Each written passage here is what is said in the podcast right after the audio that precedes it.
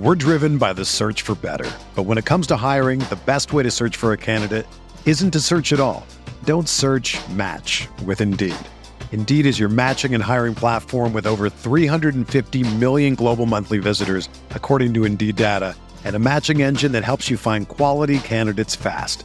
Ditch the busy work. Use Indeed for scheduling, screening, and messaging so you can connect with candidates faster.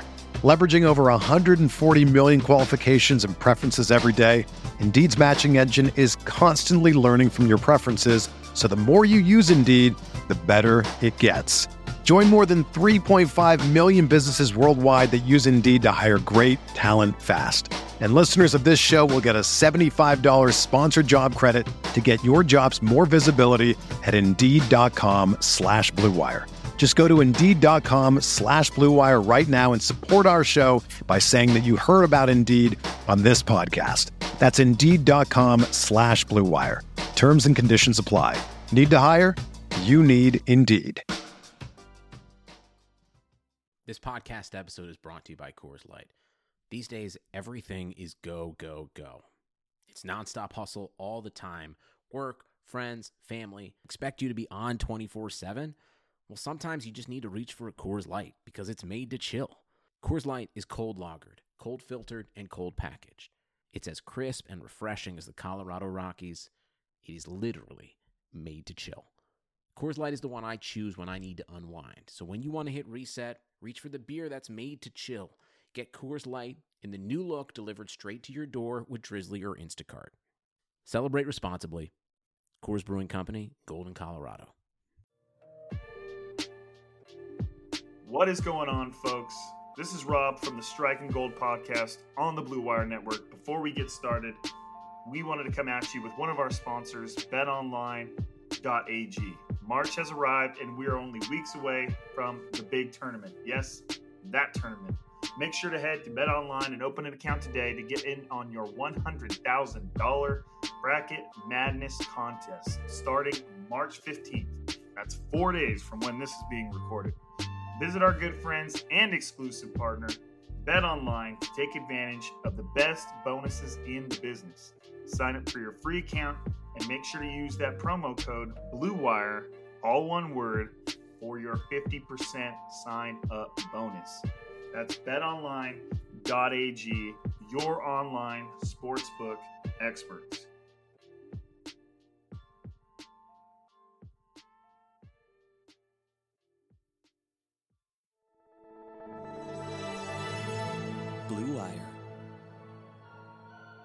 New England sending QB Jimmy Garoppolo to 49ers.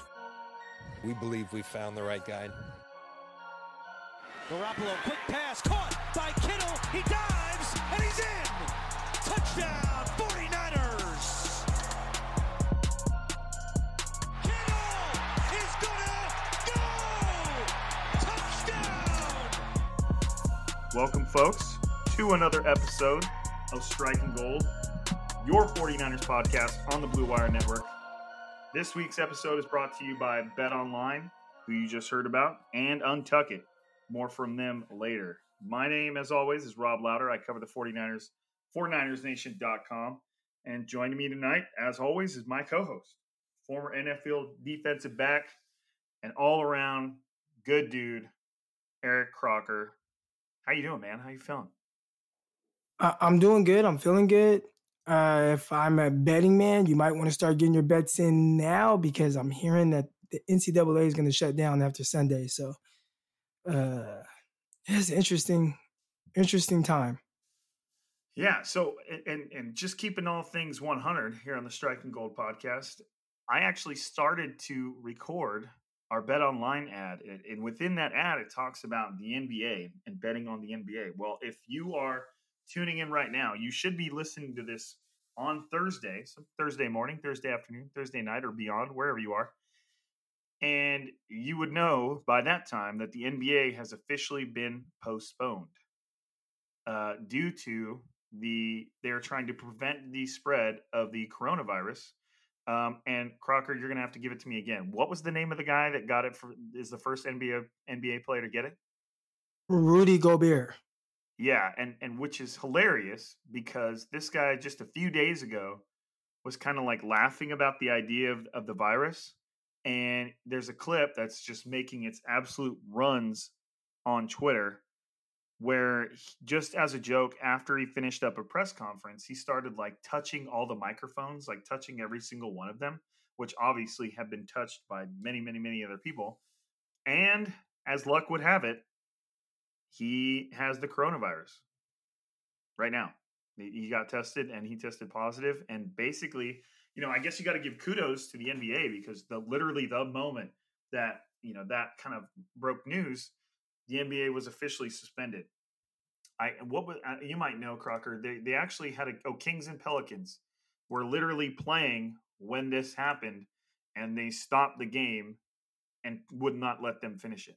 So the entire NBA is postponed. So if if for some reason you didn't believe that this was a big deal or was going to have much effect on your day to day life. I mean, if you're not an NBA fan, then it's not affecting your day to day life, but uh, there's a good chance it'll roll around that way.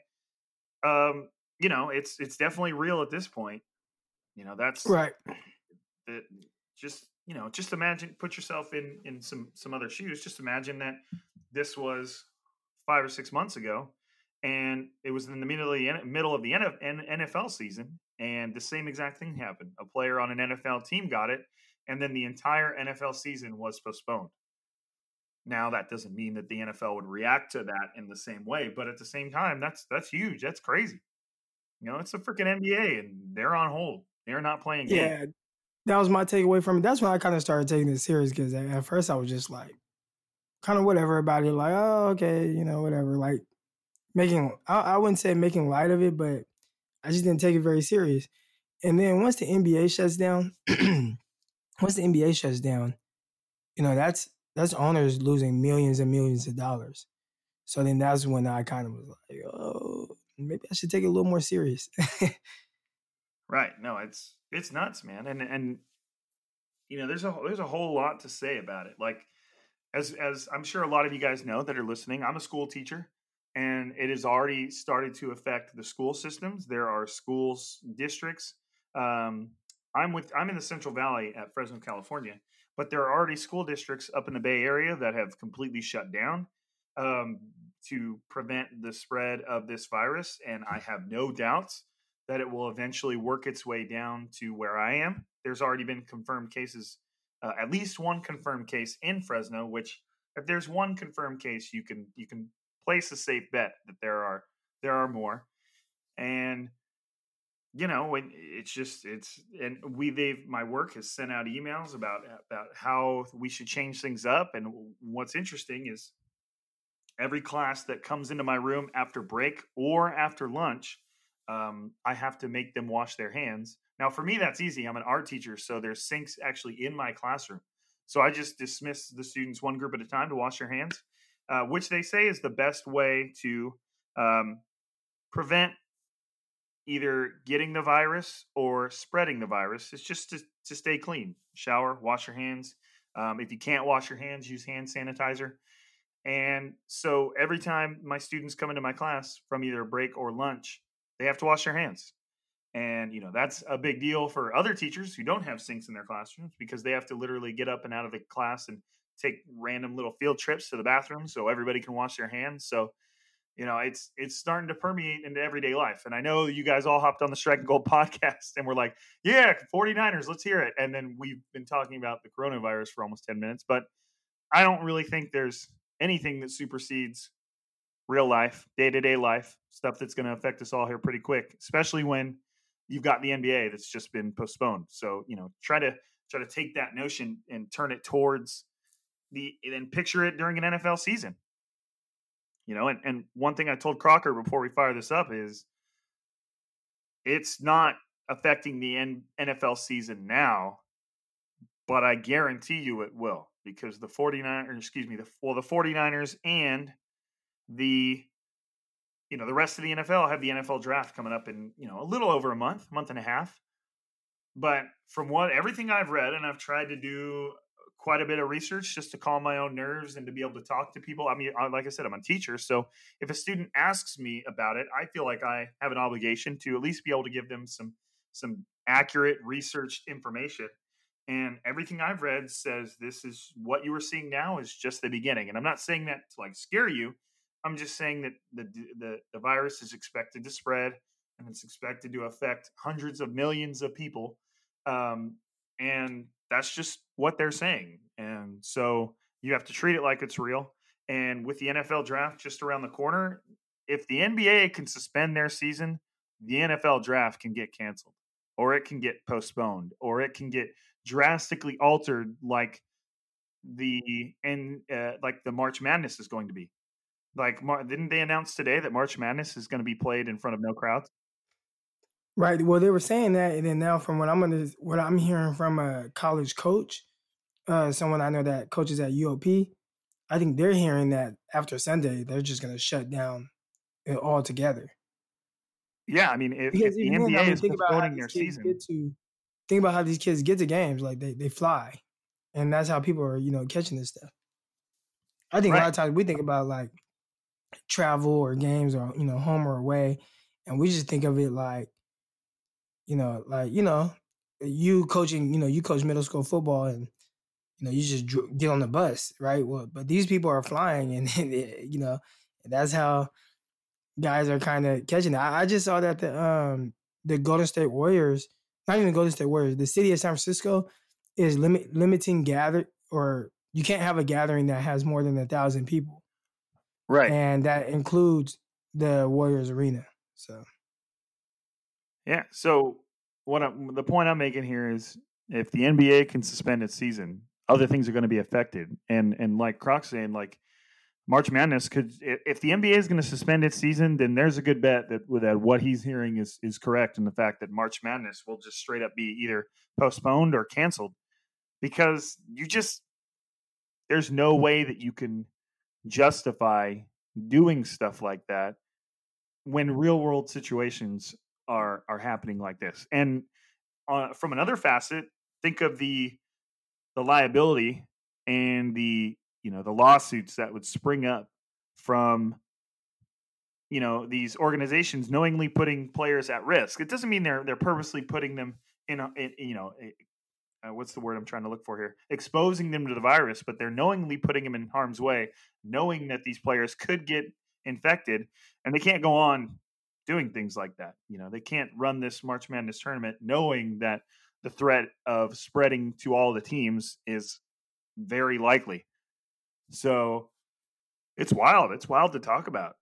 You know, it's uh, it's it's is definitely fascinating just to kind of see where it's going and like you talked about it spreading and kind of how fast it's spreading and uh, you know I I have little kids and you know my my wife is thinking about homeschooling our son for you know the rest of the school year which you know there's only what two and a half three months left but you know it's just like you know you just don't know you don't know how this whole thing works and I know it's attacking people or it's affecting people like that have a weak immune systems. Uh, you know, it's affecting them more. People that have like a normal immune system, I guess it's just really more like the common flu. But either way, you just don't know how it's gonna affect, you know, one person or the next. So I, I'm starting to definitely take it a little bit more serious. And, you know, I'm glad that football is not in right now because, you know, that that would suck. But I, I definitely think it's gonna affect the uh the draft. Oh yeah, it has to in some way. And the numbers are just going to keep going up.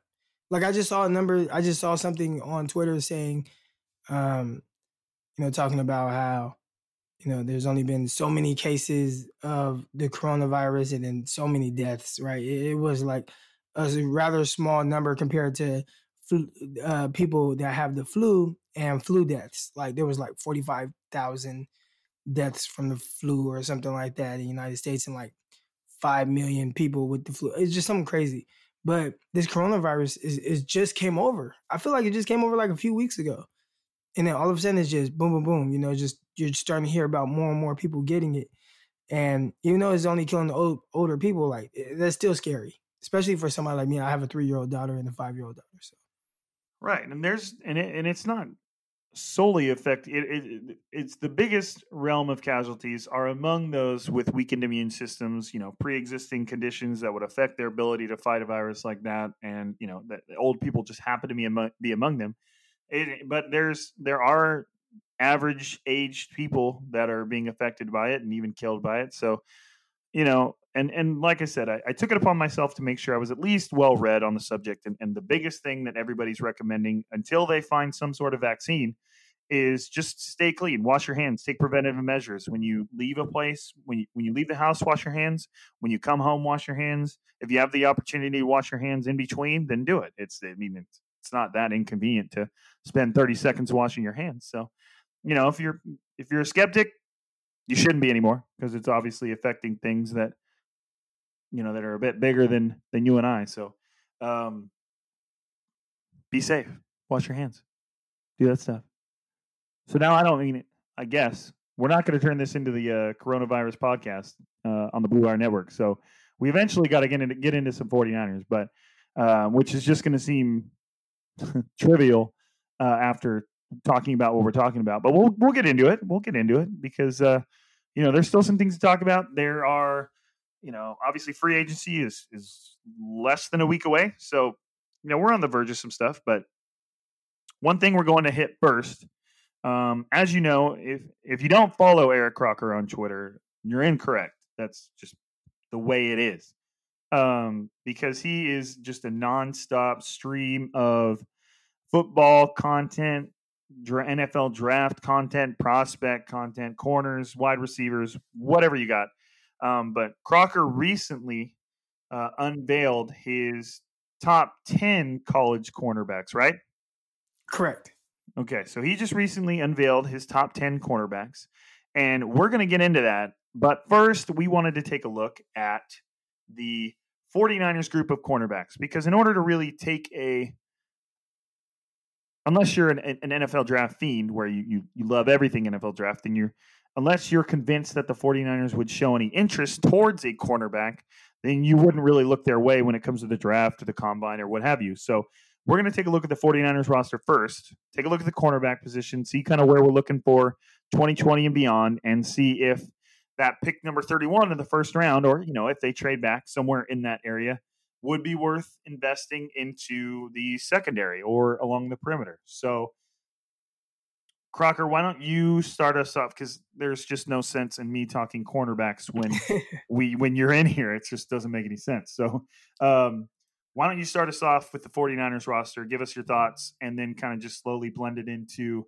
you know your uh, your take on the uh, draft class all right so yeah just not just you know obviously the corner cornerback position is really more of my like specialty but i'm you know i'm pretty well versed with just a secondary uh in, in general my initial thought when thinking about the 49ers secondary um, and you know, the cool thing, I guess, before I get into it, the cool thing is on Twitter, I've noticed a lot of people like value my opinion, and that's pretty cool. I think I've kind of yeah. earned that. I, I think I've earned that with just kind of my thoughts on like roster building and how things that they'll do and when people were like, "Oh no, you're wrong. They're not going to do that. They're going to do this," and and then sure enough, they did more of what I thought they would do. So I think from that perspective, I've earned a lot of people's uh, kind of just respect, you know, and they they value my Hell opinion. Yeah. So that's pretty cool. so um looking at sorry, they got sirens and stuff going on. I live in Stockton, California, so you hear these sirens. That's just yeah, I guess just gotta deal with it. There's All right, but um can you hear it in the background? a little bit yeah but i mean it is what it is it's this is the world we Yeah. live in folks Yeah, it is. All right, so um, these are my initial reactions. All right, first, you know, if we want to start with the safety position because I think that's the one that most people want to talk about. Uh, that's also the position I see mocked to the 49ers a ton uh, in the first round. Obviously, you guys know the 49ers only have they have the 31st overall pick, and then they don't have a pick again into the fifth round. Now they do have multiple picks in like the fifth round, the sixth round, seventh round. Uh, so I think they total of six picks in the draft but there's a huge gap between the first, you know, the end of the first and the top of the fifth when they have their next pick. So, how do you address this? How do you address this situation? All right, you especially with uh, guys that are expected to be free agents. Um, the first guy that comes to mind in the secondary, obviously, is Jaquiski Tartt. And- I mean, Jaquiski Tartt, Ward, Jimmy Ward. I don't know why. I don't know why I thought about uh, Tartt, but Ward. All right, Jimmy Ward. And he plays that deep free safety position for the 49ers. But I think more importantly, he was just extremely, extremely versatile. Um, he did whatever they asked him to do. Obviously, over the years, he's played several different positions. And it's really weird to see so many 49er fans like, it's like, oh no, Jimmy Ward, oh no. When like the last five years, they've just been dogging the dude and like, oh, he sucks. I hate him. Like, get him off the team. Why are they bringing him back? And now all of a sudden it's like, what are we gonna do without him? Um, but but anyways, um, so it's crazy how how quick uh, things turn around. Well, he had a trem- tremendous season and um, played a lot of single high safety for the 49ers. Uh, he played in the slot very well. You know, he, he was really good in his coverage. Uh, the thing that I noticed about him the most, he was never really the reason. And that's good. You don't want your safety to be the reason, right? Early on, played Tarvarius Moore, and you know he missed or took some bad angles, and he ended up being the reason why a play got more yards than it probably should have. Well, Ward, that never happened to Ward. Now, also, Ward is a veteran. You know, he just played his, what, like fifth or sixth season with the 49ers. Uh, so, you know, he's been there, he's done that, he's seen it, he's played multiple positions, and they use him as such. So, losing him would be a big blow in a sense of reliability. But there is one thing that I felt like he could have gotten better, done better at, and that's taking the ball away. And now that that's not, you know, ideally you would want your safety taking the ball away. That was what Earl Thomas hung his hat on. Um, a lot of the great safeties, they just got their hands on balls, uh, uh footballs, balls. Um, I, I didn't get that sense from him, like, or or even get that from him as much as like I want to say he had what like two interceptions in his career. I know he had one early on against the Bears that ended up being the pick six, and I can't even tell you what the other one was. Uh, so as much as I like him, I think his versatility is what adds his value. But I think the 49ers can improve there. Now, most people want to look towards the draft to fix that, right? They they they want to draft uh, Antoine Winfield Jr. Uh, they want to draft Delpit from LSU. They want to draft McKinney from Alabama. And I think those guys are all terrific prospects. But the way that I would go about fixing this, especially in the draft where the 49ers don't have as many picks, I would go with the guy that's in the building right now, and that would be Tarvarius Moore. Now, one thing about Tarvarius Moore and how I look at him kind of going forward, one, he played safety in college. Now, he played more of a two high cover four safety, not as much single high, but he played safety. Shows all the ability. He has the speed, he has the range, he had playmaking ability, at least in preseason. And also in the Super Bowl, he had an interception, which I know it was like off of a tipped tip ball, but to me, I think that people that just make plays, the ball just always bounces their way some for some reason, and they're the benefit beneficiaries of it. Being in the right, right, so- place at the right time. Being in the right place at the right time, and he was there in the Super Bowl as well. So with him, I mean, obviously, you you you know, a lot of people his angles they were so terrible, and I'm not gonna deny that, but I will say this: for somebody that hadn't played a whole lot of single high safety, I thought he played well. Can can he would he like to take a couple plays back where he took a poor angle? I'm sure. But for somebody like him that, you know, he spent all of last year, all of his rookie year playing cornerback. He spent all of OTAs playing quarterback until the very end when they started having some injuries. I think it was Ward that got hurt, Colbert was hurt or something like that. Guys started getting hurt. So that was when he finally got his shot to play safety. And what did he do right away? Interceptions, right? That was the big thing going through camp. Now, going into training camp, he was running with the number two group. He was behind Colbert. Well, Moore kept making plays and making plays and making plays. Sure enough, they couldn't deny him anymore, and he ended up forcing his way into the starting lineup. Now, he didn't really get first team reps until like what the second or third uh, preseason game, and then all of a sudden the season comes around and he's the guy in there. He, there's just a lot of like very limited reps uh, from this guy, and I think that the more he plays that single high position, I think the more the game will slow down for him. And now he'll be able to just, you know, those angles will be better, right? Um, I think that's something that he can get better with with time. So a lot of people want that safety at the top of the uh, first or the bottom of the first round. I would go with uh, Moore, and then I would just draft a, a, safety maybe later, right? 49ers have several picks at the end of the first um, at the end of the draft, and they've been really good with identifying some talent there and getting production out of these guys. So I'm not saying like it's somebody that's going to be a starter, but they have gotten a lot of production out of later round picks. So I, I trust him from that standpoint. Let's see what Moore can do. And I'm going to move on from the safety position.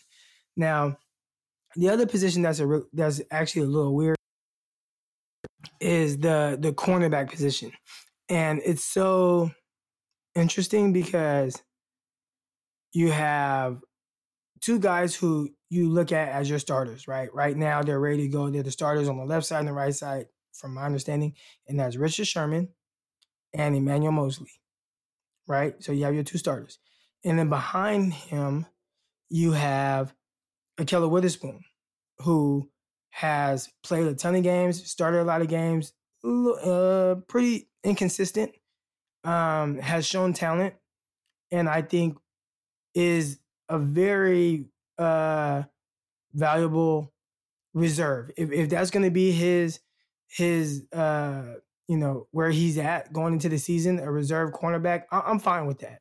Right, I think you can live with a Ahkello Witherspoon coming off the bench, and I think you're fine with that. Um, maybe you don't want him to be the starter, but second second string guy behind or the first guy off the bench behind Sherman and Moseley, I think most people would take that. So, but the the bigger issue is all three of those guys will potentially, unless they resign somebody before next year, they're all gone. So Moseley, who I believe is like a restricted free agent, who they're bringing back, um, I'm pretty sure he'll be back, uh, but it's only like a one year thing. So at the when next season, you know, next off season, you have Witherspoon, who his contract's up, Sherman, contract up, and he's older, and Emmanuel Moseley contract up. And, you know, obviously, I'm pretty sure they'll work on bringing, you know, at least Moseley back. Uh, behind them, you have guys like Tim Harris, who they drafted last year, who I, I didn't care for Tim Harris. I actually was one that was like, hey, I think Moseley is going to make the team over Tim Harris. People thought I was crazy. Um, and then obviously Moseley turned out to be who I thought he could potentially be.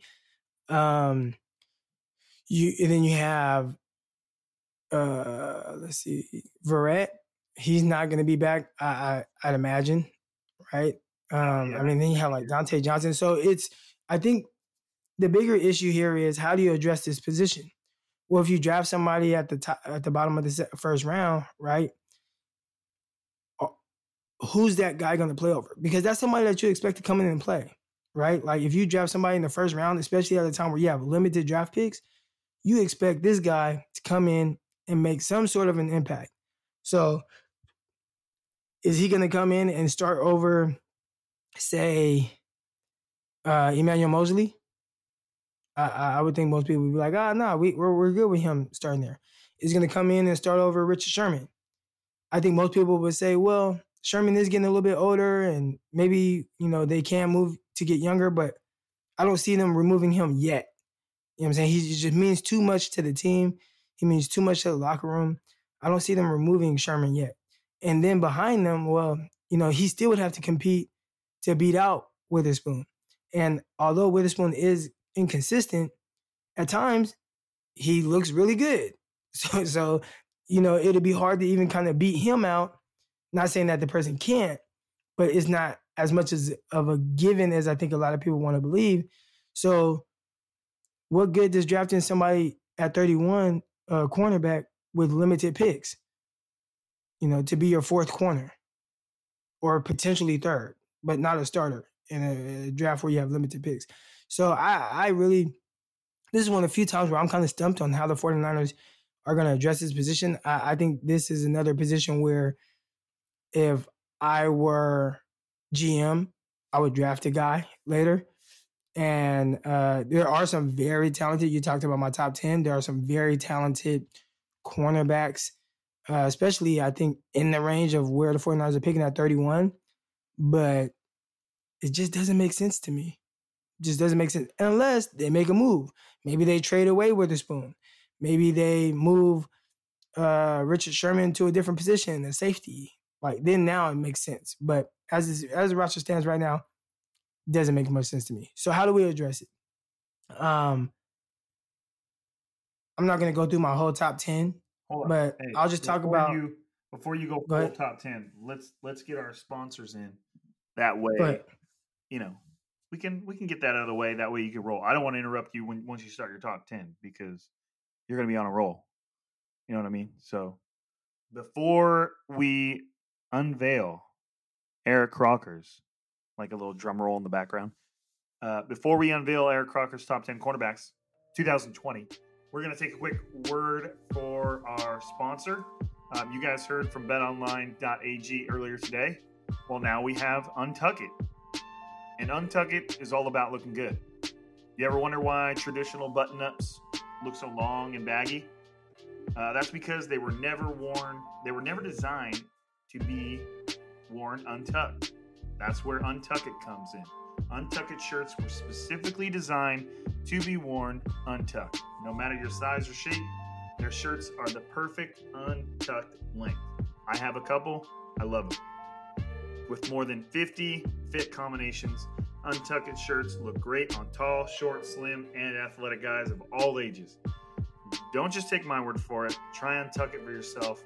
Visit untuckit.com and use code BLUEWIRE for 20% off your first order. That's a solid discount. Try even offer free shipping and returns on all orders in the US. So you get 20% off, free shipping, and returns if you don't like it. That's untuckit, U N T U C K I T dot com, and promo code BLUEWIRE for 20% off your first order.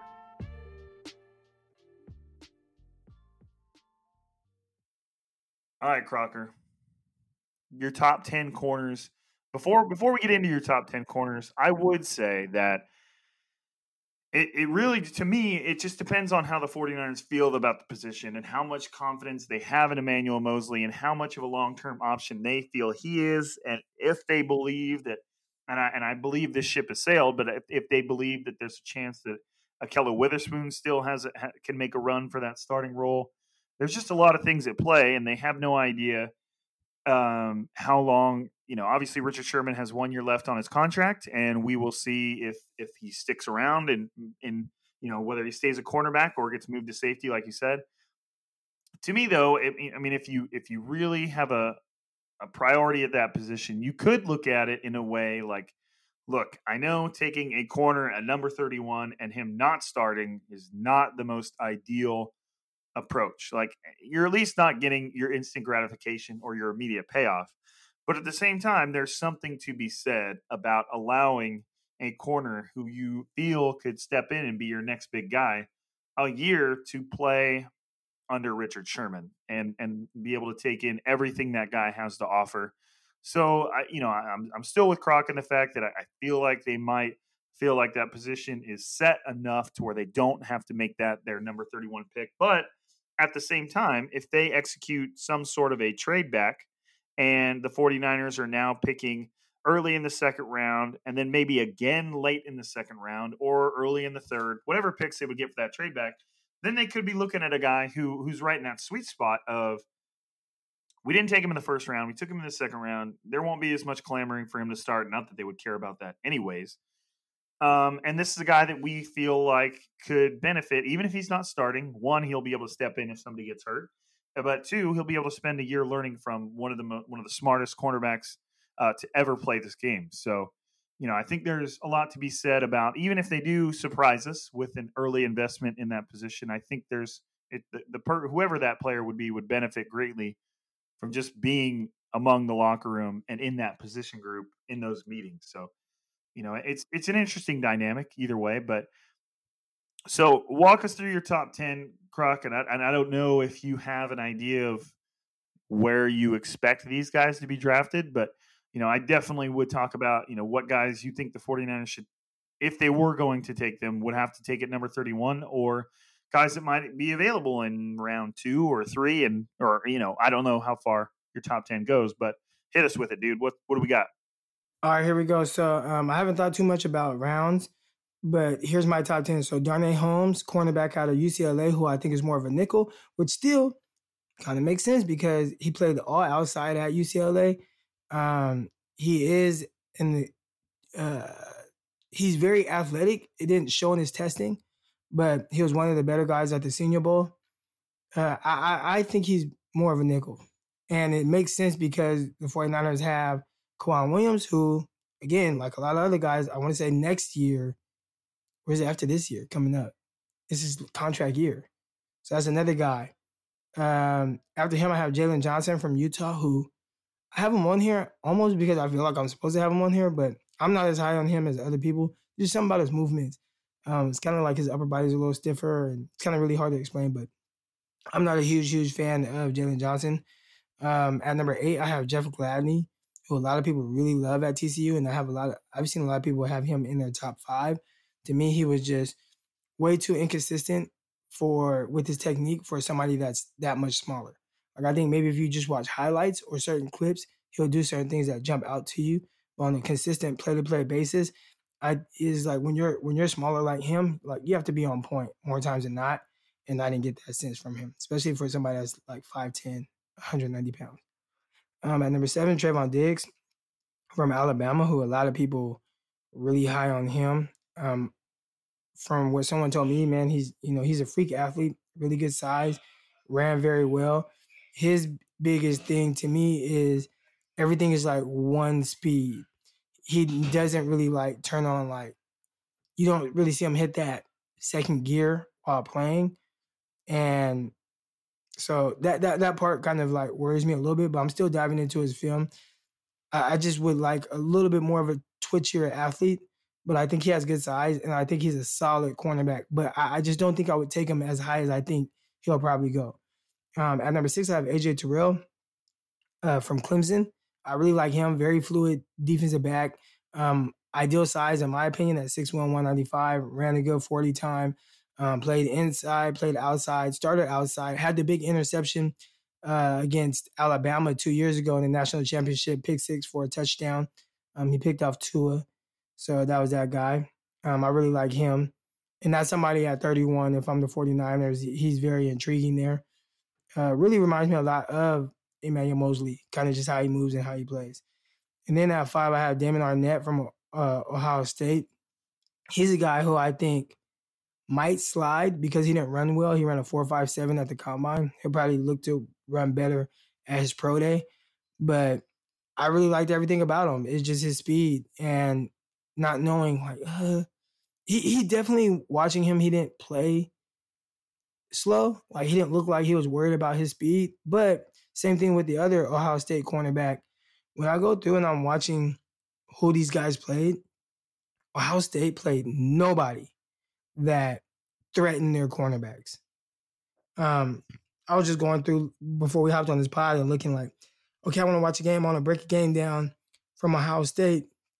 Um, I got access to like all the all 22. And I'm looking and I'm just like, dude, this is Wisconsin. Like, who did they have one guy who you know, he ran a four seven three, so he's not somebody that's really threatening them. Really good possession receiver, but on the outside, like that's the one guy that in the whole conference dang there. Um, you have the Minnesota receiver, who I'm not even sure they they played against him, but that's another one where he's more of a slot guy. You have KJ Hamler, who for Penn State is an explosive receiver, but he's a slot guy. So it's like who on the outside is really threatening these guys? And that is the one thing that kind of worries me with the Ohio State guys where they didn't really match up against guys like, uh, you know, guys in the SEC. Like, you know, I, I can put on the LSU game and it's LSU against Alabama, and Alabama has two of the top three receivers in coming out in this class. And really, with DeVonta Smith, that's another one. And these guys had to line up across from them every single play, and they play a ton of man. Um, that's testing a guy. I'm able to see that. Um, same thing with Florida's quarter CJ Henderson. I just broke down a game on on my uh, press coverage film uh, Twitter account where he's shadowing Ja'Marr Chase from LSU, who most people think is the top receiver coming out next year. So I, I didn't get those type of guys from Ohio State. Only uh, in the Clemson game, it was Tee Higgins. That was the only guy that kind of threatened him, and he went out the game after catching a deep ball on Okudah, who they ended up ruling out of bounds, but just I'm looking at ability, and he got behind him, jumped up over him, caught the ball, landed one foot barely out of bounds, um, and then he was pretty much done. He came back later, but I think he had like concussion. He missed like two or three quarters. All right, but anyways, um, back to the top five. And number four, I have Bryce Hall, who I think he is somebody that can slide to like maybe like the third round or so. Uh, his biggest thing is he missed most of last year with an injury. So uh, I don't know if people are going to sleep on him, but that's somebody who I think 100% fits what the 49ers want to do. And if he finds his way down to like the fourth round for whatever reason, maybe he doesn't run a 40, they don't know how fast he is. He's somebody I would take. Like if I'm the 49ers, like I figure out a way to kind of trade up to be able to grab somebody like him in the fourth round. And when you grab somebody in the fourth round, there's no rush to play that guy. So you can kind of just see what you have from other guys and be able to ease him into a situation. All right. And number three, Kristian Fulton, the LSU cornerback. And these are like these are like my 1.0. Um, I really like Kristian Fulton. And when I read my notes, I might like him more than anybody else. Um, I have him at three because I think I'm just supposed to have him at three, but that that definitely can change. Um, he played against Alabama's receivers, and I mean he did more than hold his own. I want to say maybe he gave up one catch all day, and that was to Henry Ruggs on like a like a 12 yard in breaking route. Outside of that, and we're talking about a guy that's playing man 90% of the time, man press. And nobody beat him deep. He was running with them as if he ran a 4 3. Um, and that's something that really excites me, like from a cornerback perspective, seeing a guy that can run with the receivers who's not threatened at all by a receiver's speed or quickness or anything like that. Even when he guarded Jerry Jeudy, it looked extremely easy. I'm pretty sure I'll break down that film. Then at two, I have Jeff Okudah. He's probably the cleanest prospect. But again, who's he playing against in the Big Ten that's threatening him? Hey, real quick, was your was your number three guy the guy that you posted the videos about and just kept saying clamps? Yeah, no, no, no, no. That was Motley. So I haven't even read off Motley. Um, okay, because this is my one point. Anything. I just I just thought that was that was the guy you were talking about. I I just enjoyed those videos because you kept saying clamps.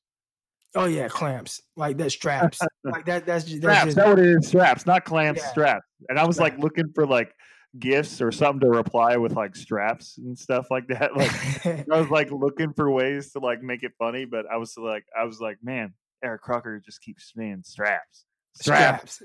Did you you know he was guarding Mims. And the funny thing, well, I'll get into him. All right, but um, so Kristian Fulton, that's he's from LSU, and then you have Jeff Okudah, who's probably the cleanest prospect. But again, I worry a little bit about who who's he playing against. And when I finally did get to see him play against somebody like, you know, a big time guy, Tee Higgins, Tee Higgins on the second play of the game ran this kind of in breaking uh, route, caught the ball, broke Okudah's tackle. Um, and then I want to say maybe on that same drive, he jumped over Okudah to make a catch. And but he landed the the safety came over the top of him and like knocked his helmet off. And he was out for a while. I think he was like concussed. And after that, I mean, there was just nobody else that threatened Okudah. And then you have CJ Henderson, who a lot of people are like, Okudah's not your number one guy. And it's like, man, I watched CJ Henderson and I just watched him shadow chase for an entire game and play extremely well. He has everything I'm looking for. He has the 439 speed. Um, I think he can be a little bit better with consistency from press. But everything I want to see from a cornerback, I seen him do it. Whether it's line up outside, play main man press against a really talented receiver. Um, did the same thing inside.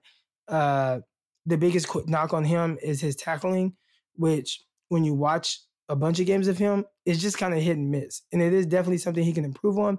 But I'll take the coverage guy with the freaky athletic ability over somebody that just tackles better. Um, I, I want the guy that can cover. So that that's pretty much my top 10. Guys I think that could be in the 49ers range at 31. Um, and I would take them. I think the first three guys will probably go in the top 25, my top three. I think after that, any of these guys definitely can be there. I'm interested to see which one of these guys slide. Now, the, the guy that you were talking about, so I watched uh, Parnell Motley. He's a cornerback out of Oklahoma and he actually DM'd me. he, he DM me and he said, Hey man, you know, I like when you do the threads. Can you do one of me? And I was like, Oh, if I ever come across, you know, the all 22, you know, I got you. So sure enough, I had asked somebody like, Hey man, do you have the Oklahoma against Baylor? And they were like, Yeah, I got it. So I'm like, okay, let me look at this guy. And I had, and I messaged him and I said, Hey, I finally got it. I'll take a look at it. And it was really, I don't want to use the word mind blowing, but to watch him and how he worked, it was it was really a thing of beauty. And you you watched it and you can kind of hear my excitement with him, like how kind of I was kind of caught off guard.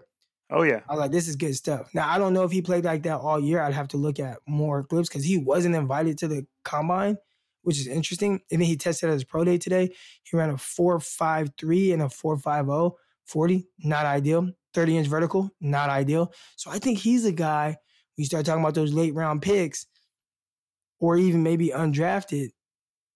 I think he's a guy that could possibly be somebody who I would pick. Like I, I want this guy. And I think he would be definitely better than a, a Tim Harris.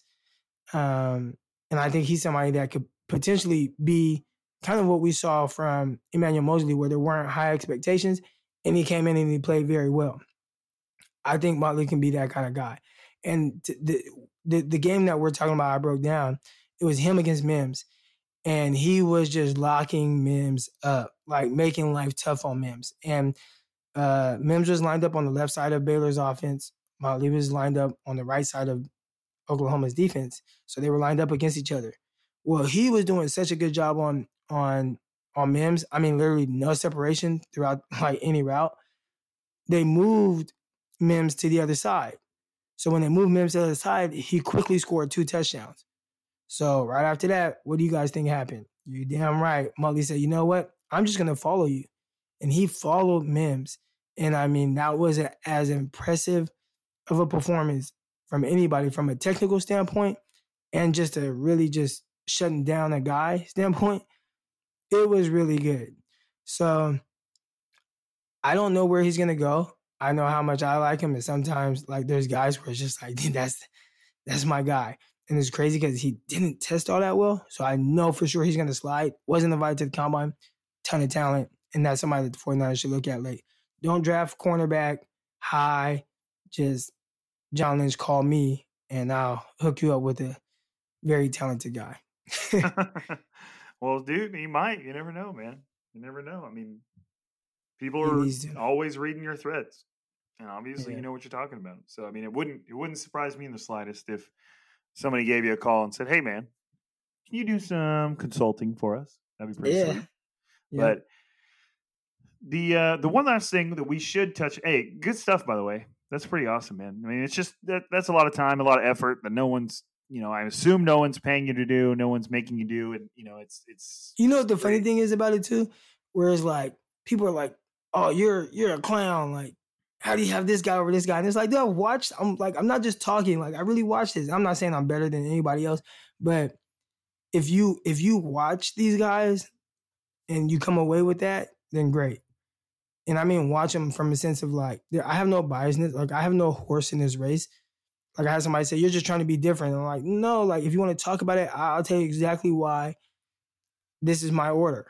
You know, um, I don't care about. The best part different. about that to me is one, they don't know you, and two, they don't know how much time you spend watching this stuff, and three, the people that say that shit are probably not watching shit, and they're not formulating their own opinions, and they have just formed their own idea of what's what based off what they've seen throughout the internet by other people. And for some reason, like, why would you get emotionally attached to somebody else's rankings and then get upset when somebody else has something different? Right. Like, it, to me, it's just Twitter's just a home of just such ridiculous, for lack of no better term, bullshit. Like endlessly, you know, it it just pisses me off. Like I have a lot of great interactions, but there are sometimes those people, and it, and to me, it's it's fine. Like I value like just like I have my opinion. Um, I love to listen to other people's opinion, but just I just hope that you kind of took the time to watch this guy before you kind of shoot down my opinion, if that makes sense. Right. Yeah. You shouldn't come at somebody else's opinion if you haven't even formed your own. Right. It doesn't doesn't make any sense. You're just attacking somebody without any ground to stand on. So it's just silly. But the last thing we should probably touch on before we sign off for the day is is before Crocker and I jump back on here next week, and and next week when we do jump when we do jump back on, we'll have a lot to talk about because on Monday the 16th is when the legal tampering period starts, meaning for free agency. What that means is essentially deals can be agreed upon, and and everybody knows that deals are agreed upon before even the legal tampering period starts. Because what's funny is once the legal tampering period kicks off, all these deals are announced like really quickly, like so fast that they obviously have been talking about this stuff before the legal tampering period begins. But that's neither here nor there. So that starts on Monday. So any, you know, that that should spur some movement from the 49ers in regards to one Arik Armstead, who's slated for free agency, uh, wide receiver Emmanuel Sanders, slated for free agency, um, and safety Jimmy Ward, who Crocker talked about earlier, also slated for free agency. So we'll get some definite answers on on or some clarity on what's coming up for the 49ers. The one thing i would and we're not going to break this down too much uh, uh, you know in, in, fact we probably won't break it maybe i'll offer just a few thoughts but i would caution um, fans and listeners of this podcast to just realize that the 49ers are likely not going to be buyers this year. Uh, they don't have a lot of money. They have a very good team. They have a team capable of competing for the super bowl again. And their main priority is just going to be bringing back the people that they have on the team, which and, is great. It's not like that one year. I just brought it up the other day where Chip Kelly, the only free agent signing he made was Thad Lewis in the towards ACL in the preseason. Um, this isn't one of those situations. This team has it's a really good roster, and you know it's just hey, try to hang on to some of your own people uh, take the Bill Belichick approach and maybe let go of a guy a year before he's ready to be let go, and hopefully, you know, you draft a couple guys who can contribute. But but go ahead. Sorry about that. No, no, you're all right, dude. I mean, that, that's that's pretty much it. I mean, if you're if you're just talking general free agency thoughts, or, or when it comes to the 49ers players, I mean, when it comes down to Armstead, Arik Armstead, Emmanuel Sanders, and Jimmy Ward, I, I'm pretty much of the opinion that one of the three is going to stay. Um, I don't know for sure which one that's going to be. I know that Armstead and Sanders are going to be the more challenging of the three to, to keep because Armstead's probably worth to the NFL right now some 15, 7, you know, 13, 15 million a year, maybe as high as like 17 million a year, depending on on what kind of an action he sees. So, you know, that's a very, very high end high end player and a high end contract. And Emmanuel Sanders is towards the latter part of his career, but he's proven that he's still effective. So he might be among the more the most highest the, the highest paid free agent receivers. And I, and I haven't gone through and looked at the crop of receivers, but I don't expect it to be all that impressive. He shoot, he might be the highest paid one. I just I don't I don't know who's who's going to get set free out there. So you know, and then you have Jimmy Ward, who's probably going to command a pretty reasonable contract, especially when you're looking at it in terms of the 49ers. And John Lynch and Kyle Shanahan, who have kind of stuck with Jimmy Ward, despite the fact that they could have very easily parted ways and been very justified in doing that. It's a guy that struggled with injuries, but you know he had one of his best seasons or his best season this year and managed to still stay healthy after pretty much being injured every single year of his career. So um, there's just you know it's it's tough to predict what's going to happen. Um, you know, with Arik Armstead, it's I just I have a hard time envisioning a genuine long term deal for him, just given the fact that they also need to give the same to DeForest Buckner and George Kittle. Uh, you know, to to me, with him, uh, you know, giving him the franchise tag and, and, looking for trade partners seems like the most likely route to me. Um, you know, one where he can negotiate a, probably a bigger deal than he'd be able to get with the 49ers, and then the 49ers would be able to get some draft capital back in the trade. Uh, you know, just like what they did when they when they acquired Dee Ford. So you know, and then you get you got Sanders, who I don't know what to make of the the, the recent stuff with um, KP, the editor over at Niners Nation, uh, reported that he'd heard that the 49ers had lowballed Emmanuel Sanders and he was likely headed for free agency. And then Sanders responded to that with, you don't know shit. And that hasn't happened. So who knows? And he said there weren't any talks. And I know you, you and I were like, that's that's interesting that there weren't any talks at all. Um, Right. That's the interesting part there, where it's like, oh, well, I don't know what's worse. They lowballed you, and maybe you can kind of Right. meet somewhere in the middle, or Right. dang, y'all haven't talked at all, and like, what the fuck are they gonna do? Excuse my language, bro. What, what are they gonna do at receiver position? Because he was the he was the the guy that kind of held the whole thing together. I mean, you look at Jimmy Garoppolo's numbers when Sanders got there, and he was a top five quarterback. And I don't think there's a coincidence um, how Deebo Samuel, you know, started taking that next step. And without him, that's a scarce looking receiver room.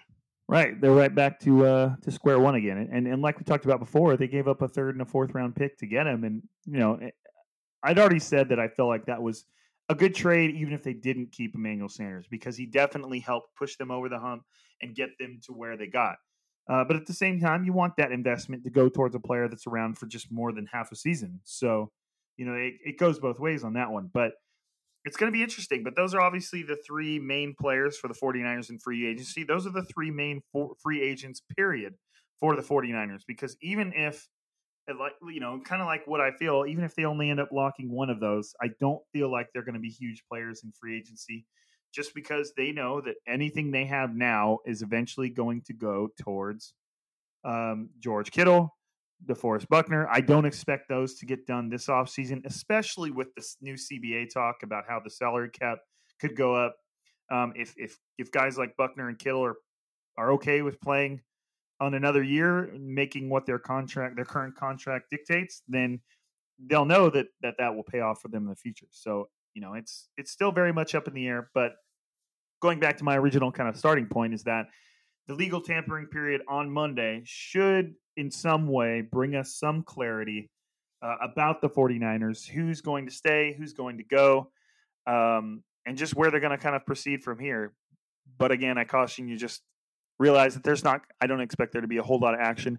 Maybe a couple names, guys that they just got to bring in to fill out the roster, but I don't expect any huge splashes from the 49ers right now. I think they're sitting a little under 13 million uh, below the salary cap, which is not a lot at all when you consider the contracts that they have coming their way. So, um, but you know, those are my kind of just really brief, really general, uh, you know, thoughts about free agency. We talked a lot about it over the past couple weeks, so I didn't want to just hit you with all the same stuff over again. But with the uh, the tampering period coming up on Monday, we'll, we'll see, we'll, and we'll see pretty relatively shortly. So, um, Crocker, you got anything before we uh, we send it off? Nah, just uh, make sure you guys wash your hands. That's perfect. Wash your hands, folks. Keep washing your hands. And if you uh, feel like you need to wash your hands, even though you just washed them five minutes ago, then wash them again because it's not a big deal. Um, just don't feel like you need to go to the store and buy toilet paper because that's weird. Um, so, anyways, I appreciate you guys for being here. Hopefully, this podcast finds you in good health and you're feeling okay. If you start to not feel great, take the day off. Don't risk it.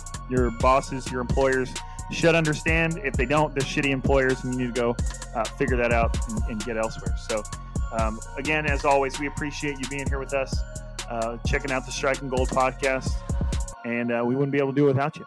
So, hang in there, wash your hands. This is Striking Gold, signing off.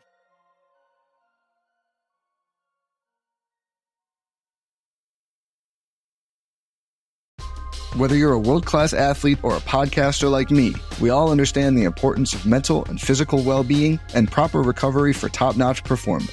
That's why I'm excited that Unifyd Healing is sponsoring this podcast. Unifyd Healing is a new and super innovative global network of wellness centers powered by Energy Enhancement System, or EE System. If you haven't heard of the EE System, you'll want to listen up. This technology promotes wellness, deep relaxation, purification, and rejuvenation. At hundreds of locations across the globe, access to a center is easy and affordable. Interested in experiencing the EE system technology for yourself? Go to unifydhealing.com slash bluewire to learn more and find a center near you. That's U-N-I-F-Y-D healing.com slash Blue Wire. No material or testimonials on the Unifyd Healing website are intended to be viewed as medical advice or a substitute for professional medical advice, diagnosis, or treatment. Always seek the advice of your physician or other qualified healthcare provider with any questions you may have regarding a medical condition or treatment and before undertaking a new healthcare regimen, including EE system.